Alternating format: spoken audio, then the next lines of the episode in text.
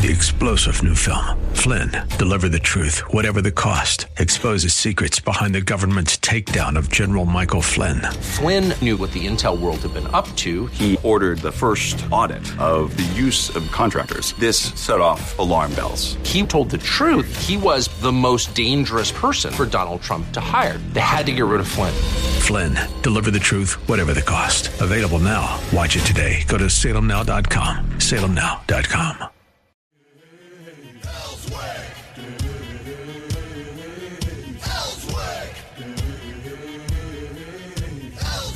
Get back. We'll get back and we'll talk about it.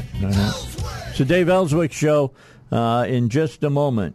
Horace Cooper is going to join us. He's the chairman of the Project 21 National Advisory Board. He's a uh, senior fellow with the National Center for Public Policy Research. He's chairman of Project 21 National Advisory Board and a legal commentator. He averages over 400 talk radio appearances a year, represents the National Center and Project 21 in addition to regular television appearances and interviews by the print media. And then last but not least, let's just understand this is a guy who taught constitutional law at George Mason University in Virginia, one of the great think tanks on uh, uh, when you're talking about legalities and things. Uh, leans a little bit more libertarian, which is cool, and was a senior uh, counsel to U.S. House Majority Leader, one of my heroes, Dick Armey. And uh, I'll never forget. See, I was just talking to the guys here in the studio. Dick came here to speak, and uh, got backstage to say hi to him. And uh, he looked at me. He says, "Dave, I can't believe it." I said, "What?" He says, "He says I uh, I, I got to take Medicare." And I said, "Well, you can you can turn it down." He says, "No, you can't if you want your Social Security." I mean, here's a congressman saying that, you know, he didn't even realize the Social Security Administration could keep his Social Security from him if he didn't go on Medicare.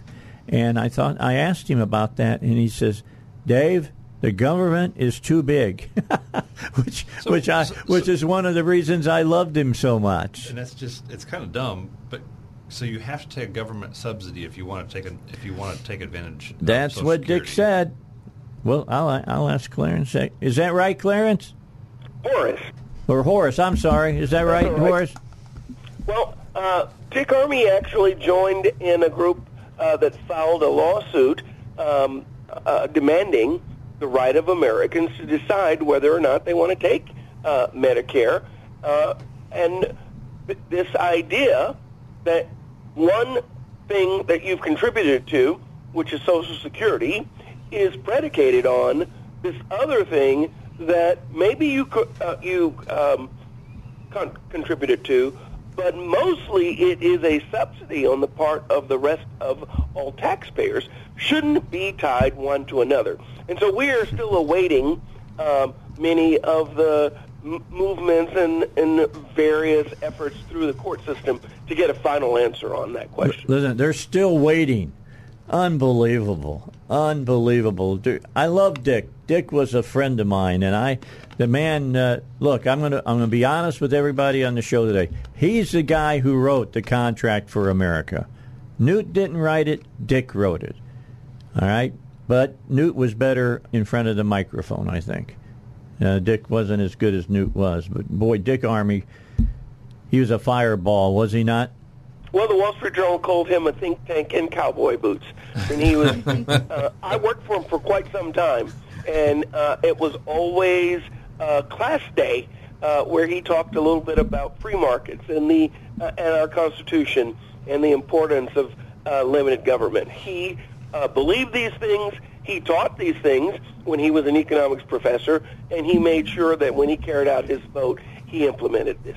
He was the man. I'm just saying. I wish he was still around. Well, he'd be having a heart attack about what Biden's doing. I'm just telling you. He's not dead. Yeah. I, I, I like to hear somebody still fighting for a free market in our healthcare industry. I thought that battle was long forgotten after Obamacare. I'm glad to hear there's people still in the fight. Man, that's good. It is. It's it's really good. Horace Cooper is going to be with us for here this half, half hour. We've been speaking, of course, since the beginning of the show today, Horace, uh, talking about what has happened to former President uh, Trump. Uh, give us your overview. I'll let I'll let you take off. You're the the law professor. You're at George Mason. There's a lot of good people who came out of, of George Mason. You're one of them. So tell us a little bit what your thoughts of, on this are. Well, uh, I want to start with the Durham report. You may remember last month the Durham report came out, and it confirmed what many of us had suspected all along, uh, that uh, there is, in fact, a deep state. Uh, there are people who are not elected that have a political, ideological agenda. It goes hard to the left, and that they pursue even steps that interfere with our political process. You know, the United States of America is the greatest uh, diamond of experience in self-government on the planet. And as such, uh, one of the things that we're able to share with the rest of the world is that your vote and my vote determine what the policies and priorities are going to be. The Durham report revealed that there were sinister forces at work, both in our intelligence agencies and our law enforcement agencies at the national level, that attempted to manipulate that and influence that. They attempted it in 2016. They attempted it again in 2020. And now that brings us to this indictment. They are attempting yet again to prevent the American people from being able to make a decision about what direction they want to take America to.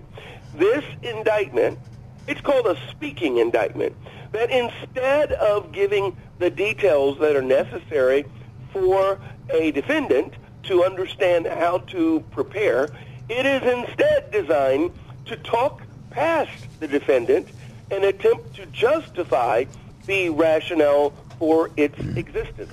And it makes a number of claims that it cannot and has not substantiated.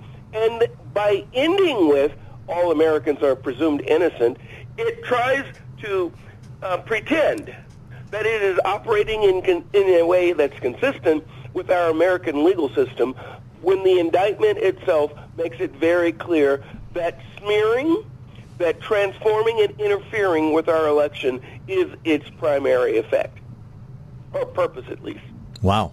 I mean, uh, you know, I we sat here and talked about this from just about every angle that we can uh, today. Uh, everybody, I mean, Turley, you know, uh, Dershowitz, and a lot of other people are saying this is probably the biggest battle that this president has ever faced. Do you feel that way too? Well, I do. So let me tell you something about our, our criminal justice system. Let's just take a simple issue uh, like I would have done in my classroom. Speeding. Lots of Americans fail to pay attention or fail to act appropriately with regard to the sign that tells them what speed that they should go. Now, wait, wait, wait. Let, us not get personal here, okay? Lots of Americans. I didn't name any. Now, under our legal system, just because lots of Americans do that, they're not allowed to come knocking on your door and say, well, we know 75% or 80% of Americans have done it. We assume you have to. No, no, no. Our system requires you to be shown, or I to be shown, to have specifically sped on a particular date. Additionally, our system says, and there are many court cases where this is borne out, where five cars are headed down the highway. One passes this point speeding. A second passes this point speeding. A third passes this point speeding. By the time the fifth car passes, an officer who has witnessed all four others is not allowed to just pull you over because he's been waiting for you. Again, even if you were speeding, the officer isn't allowed to let other criminal lawbreakers go by and not cite them. This, again, brings us to both cases. We've had former Presidents Obama, former uh, pre- uh, former Vice President Biden, former President Clinton, even even when we look at Mike Pence, uh, a strong and ethical man, as Vice President, he too violated this law. What we are seeing, however, is the only person that is being charged is a person that's being charged who is the target, as the Durham report reveals, of those sinister forces that do not wish to allow the American people to make decisions about what directions they would like for this country to go. All right. We're about halfway through the time that we've got Horace Cooper on. So I'm going to take a quick break here, Horace. You go ahead and get yourself some more coffee, or I don't know, maybe you're into energy drinks. I don't know. I'm, I'm a coffee guy myself. I'm going to go grab some more coffee as well, but we got to take a break and then we'll come back and talk more. I want to I want to talk with you about how you feel this is going to affect the president as we, we move along in the electoral process here in this country. East End Towing wants you to know that no matter what size car you drive, I mean, you can drive one of those little tiny ones that just takes two people in it and uh, looks like it's about a third of the size of a normal car. Well, you might drive one of those because you like the gas mileage. But then again, you might drive an 18 wheeler because that's your job. Well, what happens if you break down on the side of the highway, whether you got one of the small cars or you got the 18 wheeler or something in between? Well, you call East End Towing at uh, 501 888 8849, like I do, and they'll show up and take care of your situation because no matter the situation, East End Towing can handle it and they have all of the answers for you. Look, they've got tow trucks big enough to tow 18 wheelers or those big old, uh, you know, travel uh, jobs that you have out on the highway going uh, to, to camp out somewhere. They can do all of it over at uh, East End Towing. So give them a call. They'll get you to where you need to get to. They'll take you to where you want to be taken to to be repaired. It's 1 501 888 8849. That's East End Towing. All right, let's get back to our interview with Horace Cooper. He's chairman of the Project 21 National Advisory Board. He has joined us today. And, uh, you know, I, I believe anything the man says this because he came from George Mason, to be honest with you. Uh, great, great, great university. A little bit more freedom loving than other law schools. Would you agree with that, Horace? Well, you know, uh, not only would I agree with that, I only wanted to go to one law school when I was applying, and I was fortunate uh, to be able to get accepted uh, by George Mason, and I was one of the first people ever who graduated from the school to be asked to join the faculty. Uh, so I was Wow. doubly honored. Well, so I'm trying. Who who was the gentleman that used to fill in for Rush all the time? He was from George Mason too, wasn't he? Yeah, now that was a law professor. Um, uh, wow, not a law professor. Um, that was an economics professor. Right. A, What's his a good friend of mine, uh, and he passed a, a few years back. Right. I apologize. I'm reaching a certain age now Um, where Walter every uh, Williams. name doesn't Walter Williams. That's his name. Walter That's Williams. I think he, I think he might have made a great president. But um, Uh, people of America don't believe in freedom as much as they did, and Walter Williams believed yeah, in freedom. I, I really enjoyed listening to Walter He Williams was when he great. in for for Rush Limbaugh. He'd start saying things that I'd listen to him talking and it made sense to me, but I knew for most people it scared the crap out of Uh, them. yeah, I really like. I, I Let's really be enjoyed, honest I, with I you. enjoyed him. So yeah, so so George Mason uh, Law School is is uh, uh, apparently a very different experience than what a lot of people have. And from what I'm seeing with law schools, it seems almost like kids go to law school, and when they graduate, it's like having a lobotomy um, because they they go in. uh, Relatively intelligent, and they, they graduate from law school. I'm surprised and they Horace have- is not laughing at that. they uh, don't have a functional brain when they leave. I'm bracing myself. yeah, get ready. We've got. Well, it is named the Law and Economics School. That's And right. that's because both property rights and economics are incorporated into the curriculum. And I think that that's why it's important for us um, today when we talk about the rule of law. Uh, it's a principle of America. Um, and when I taught the uh, Constitution, unlike many other competing schools, we actually brought the Constitution into the classroom. I mean, I know it was a rare thing to see at a law school, but we wanted to make sure that we had the source documents. All right. I'm going to let my uh, my fellow co-host today ask some questions of you, Horace, if that's okay. Are you ready? Sure. Yes, All right. sir. Let me look over at RD because he's chomping at the bit. Hey, I pulled up your website here. I love a lot of these issues, even talking about, you know, the government trying to take our cars away from us. But, uh, Oh, uh, absolutely. Uh, you know, uh, automobiles bring uh, independence and autonomy. Remember, it's self-government that our founders wanted this place to be the model for America. And yet, what we see from the Biden administration is an ongoing effort to interfere with us being able to have autonomy. We can't be trusted to decide what kind of oven we want. We can't be trusted to decide what kind of Amen. vehicle we want. We can't be trusted to make decisions even about who and where we're going to locate. Uh, they have uh, decided that they want to adopt new rules that restrict your ability to live in a neighborhood with just homes. They want to have multifamily dwellings. Uh, they insist that they know better than the rest of us. And it's very much counterintuitive to the whole idea of self-government. And that self-government doesn't just mean telling the government what to do, but being able to say for ourselves what we want. That's great. Also, I like that article on Michael Sussmann. That's that kind of plays in, I think, to the Trump card right now in the FBI. I think that's an excellent article that kind of plays into what's going on with Trump right now. Oh, absolutely. What we are seeing is this effort on the part, I, I called it uh, uh, jury uh, nullification, uh, when you see a person like Michael Sussmann, who is part of the swamp, get a free ride for breaking the law, obvious and clearly doing so to break the law, and yet when someone like Donald Trump is in the same line with our sitting president, our former President Obama, our former President Clinton, what we are seeing is selective prosecution, or as I would call it, the weaponization of the Department of Justice. The American people simply aren't going to sit idly by and let the uh, deep state decide which direction this country is going to go. Let me jump. let me jump in right now. Anna, did you have a question?